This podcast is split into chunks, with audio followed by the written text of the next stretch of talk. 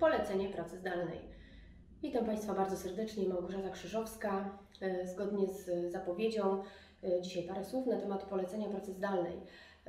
Od półtora roku, a więc od wejścia w życie ustawy, tzw. ustawy e, antykowidowej, no, w tej chwili mamy od tych już kilkunastu miesięcy do czynienia z powiedzmy takim rozwiązaniem tymczasowym, które jest implementowane do tej ustawy, mianowicie z możliwością wykonywania pracy zdalnej, jeżeli pracodawca wyjdzie z taką inicjatywą.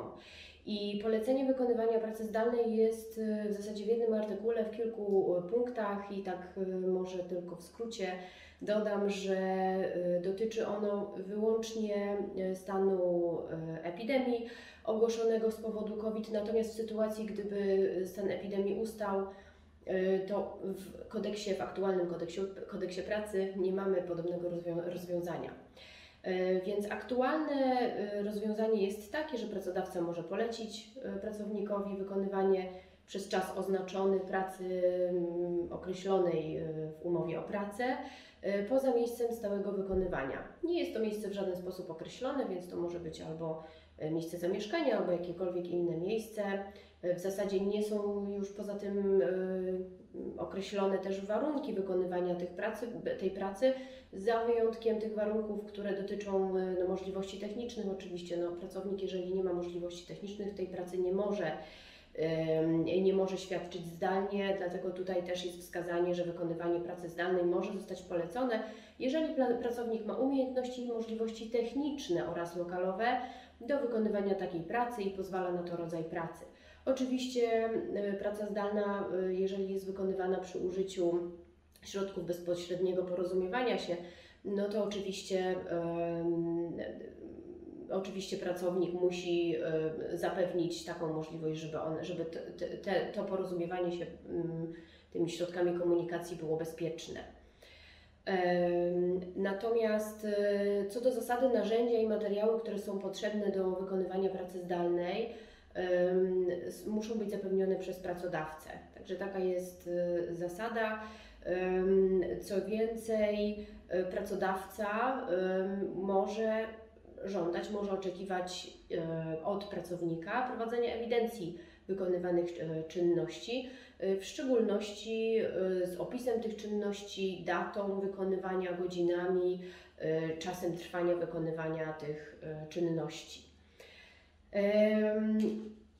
I teraz tak, jeśli chodzi o e, projekt, e, który już jest takim rozwiązaniem bardziej kompleksowym, no to aktualnym projektem e, zmiany kodeksu cywilnego jest projekt z 16 lipca 2021 roku, na, akurat na chwilę obecną, czyli nagrywania dzisiejszego wystąpienia. Projekt jest w tej chwili w fazie konsultacji. Już wpłynęły pierwsze mm, cztery cztery opinie do tego projektu, dość kompleksowe. Y, Natomiast y, ja skupię się w tej chwili y, przede wszystkim na całej konstrukcji, która jest tutaj zaprezentowana, a mianowicie, mianowicie te, na tym, w jaki sposób i na jakich zasadach będzie można, jeżeli ten projekt zostanie implementowany do ustawy kodeks, kodeks pracy, na jakich zasadach będzie można e, faktycznie ustalić taką możliwość w ogóle pracy zdalnej. Czyli tak, projekt ten przewiduje, że dodany zostanie cały rozdział w kodeksie pracy dotyczący pracy zdalnej. I e, według tego projektu praca zdalna będzie mogła być wykonywana albo w całości, e, albo częściowo, czyli też taka jest możliwość. To może być ustalenie zarówno na etapie zawiązywania umowy, zawierania umowy z e, kandydatem e, na pracownika, jak również w trakcie już e, trwania, w trakcie istniejącego stosunku pracy. W przypadku już gdyby, gdyby istniał stosunek zatrudnienia, więc mamy umowę, trwającą umowę o pracę, o pracę, to taka inicjatywa może wyjść zarówno na wniosek pracownika, jak i na wniosek z inicjatywy pracodawcy. Inicjatywa mm, realizowania e, świadczeń e, związanych ze stosunkiem pracy, czyli wykonywania pracy przez pracownika zdalnie. I teraz y, tak, praca zdalna może być wykonywana na polecenie z kolei, bo mamy tutaj możliwość wspólnego ustalenia, że tak, będziemy, mm, ustalamy, że pracownik od tego i tego dnia, albo na przykład od samego początku y, zatrudnienia będzie wykonywał pracę zdalną. Jeżeli to jest wspólne porozumienie pracownika i pracodawcy, no to ono jest zawierane y, na piśmie ze, ze szczegółowymi wytycznymi, o tym za chwileczkę. Natomiast y, jeżeli miałaby być to jednostronna, jednostronne polecenie ze strony pracodawcy, no to y, projekt ustawy, projekt zmiany tej ustawy przewiduje następujące y, podstawy, okoliczności, które uzasadniają taką możliwość. Czyli w okresie, czyli praca zdalna może być wykonana, wykonywana na podlecenie pracodawcy w okresie stanu nadzwyczajnego, stanu za- zagrożenia epidemicznego oraz albo stanu epidemii oraz w okresie trzech miesięcy po ich odwołaniu. Czyli to są pierwsze okoliczności, y, pierwsza sytuacja y, uzasadniająca polecenie, taką, takie prawo pracodawcy polecenia wykonywania pracy zdalnej. Albo w drugiej sytuacji, czyli w okresie, w którym z powodu siły wyższej zapewnienie przez pracodawcę bezpiecznych i higienicznych warunków pracy w dotychczasowym miejscu pracy pracownika nie jest czasowo możliwe.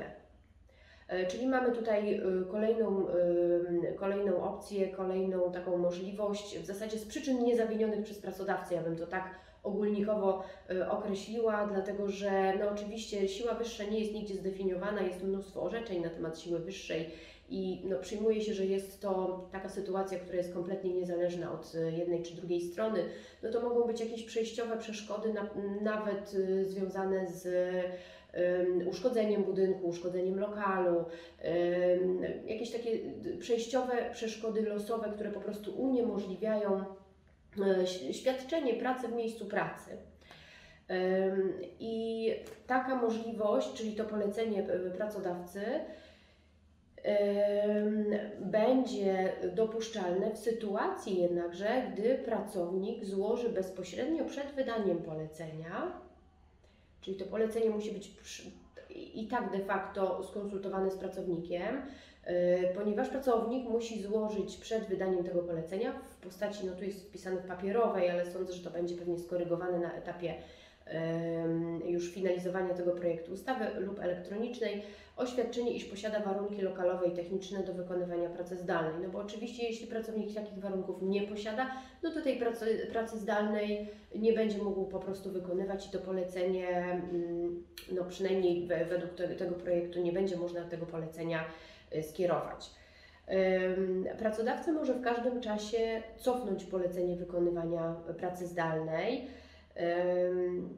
jak również y, pracodawca cofa niezwłocznie y, polecenie, jeżeli na przykład pracownik, pracownik oświadczy mu, y, poinformuje, że na przykład już nie ma y, tych możliwości lokalowych, technicznych, które umożliwiają w ogóle świadczenie pracy zdalnej. No bo to się oczywiście może zmienić w trakcie, w tym okresie wykonywania, wykonywania pracy zdalnej.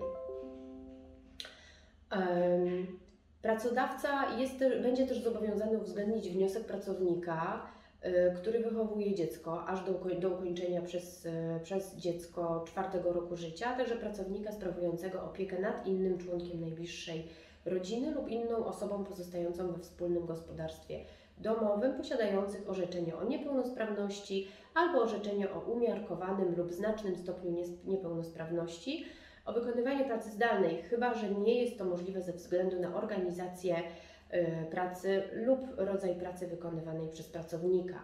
Mm, A więc w takich, y, w takich indywidualnych y, sytuacjach wniosek pracownika może być umotywowany właśnie tym, czyli wniosek o wykonywanie pracy zdalnej może być tym umotywowany. I jeżeli by pracodawca nie zgodził się w takich okolicznościach, o których mówiłam przed chwilą, e, to wówczas informuje on pracownika w, mm, terminie 7 dni roboczych od dnia złożenia wniosku o przyczynach e, tejże odmowy. Co istotne, e, istotne są zasady wykonywania tej pracy zdalnej i one powinny być precyzyjnie określone. Jeżeli w przedsiębiorstwie u pracodawcy istnieje organizacja związkowa, no to należy te zasady uzgodnić e, z przedstawicielami organizacji związkowej. Jeżeli jest kilka organizacji związkowych, no to z organizacjami związkowymi reprezentatywnymi, z których każda zrzesza co najmniej 5% pracowników zatrudnionych u pracodawcy.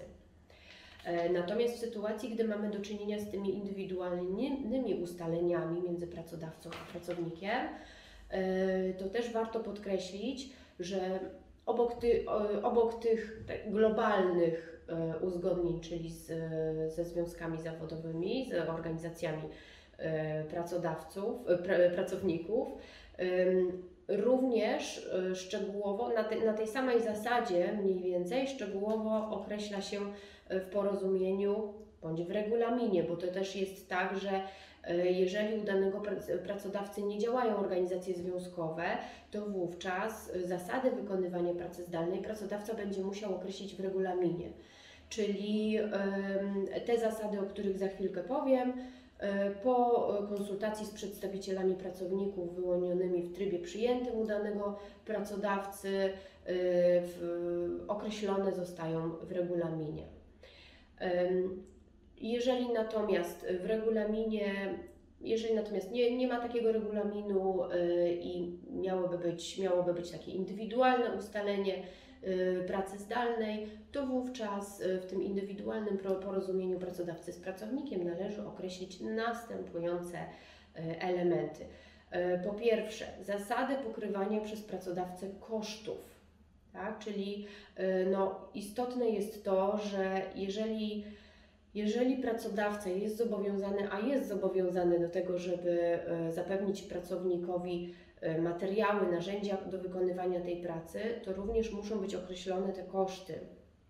E, Koszty związane z eksploatacją tych narzędzi, z na przykład koszty energii elektrycznej, koszty łącza internetowego, dostępu do tych mediów. Te wszystkie koszty, jeżeli faktycznie ta praca jest, e, jest wykonywana w tym miejscu pracy, w tym miejscu zamieszkania, czy w jakimś innym miejscu i pracownik pokrywa te koszty, no to pracodawca zobowiązuje się do pokrycia tychże właśnie kosztów. Em, Oczywiście w, w kolejnym punkcie mamy, y, y, mamy informację, że porozumienie albo ten regulamin w, za, w zakresie wykonywania pracy zdalnej określać ma y, zasady ustalania ekwiwalentu pieniężnego y, lub ryczałtu. Tak, ja jeszcze powiem w kolejnym, y, w kolejnym spotkaniu, na, kolejnym, na, kolejnej prezentacji. Powiem jeszcze na temat obowiązków pracodawcy i wówczas opowiem szczegółowo te kwestie związane z ekwiwalentem i ryczałtem.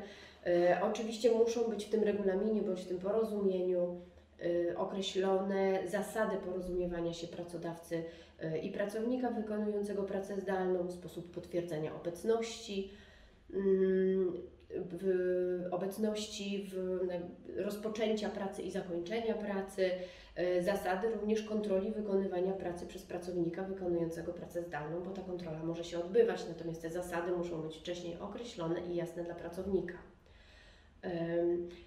Powinny być oczywiście wskazane zasady mm, kontroli e, w zakresie bezpieczeństwa i higieny pracy, zasady instalacji, in- inwentaryzacji, konserwacji i serwisu powierzonych e, pracownikowi narzędzi pracy, w, tych, w tym urządzeń technicznych.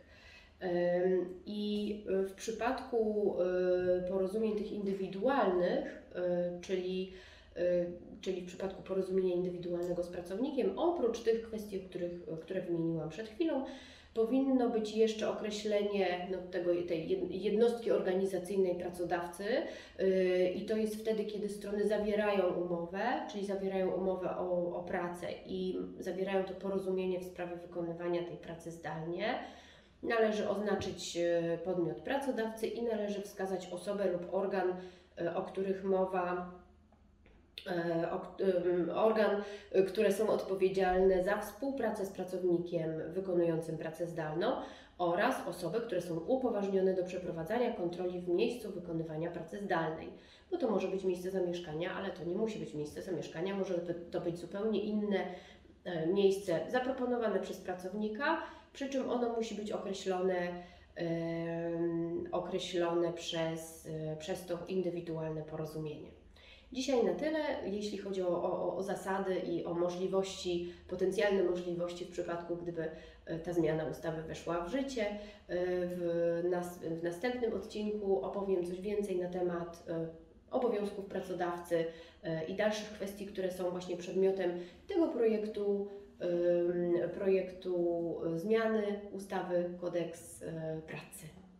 Serdecznie dziękuję za wysłuchanie, oglądanie i zapraszam do obejrzenia kolejnych odcinków. Małgorzata Krzyżowska.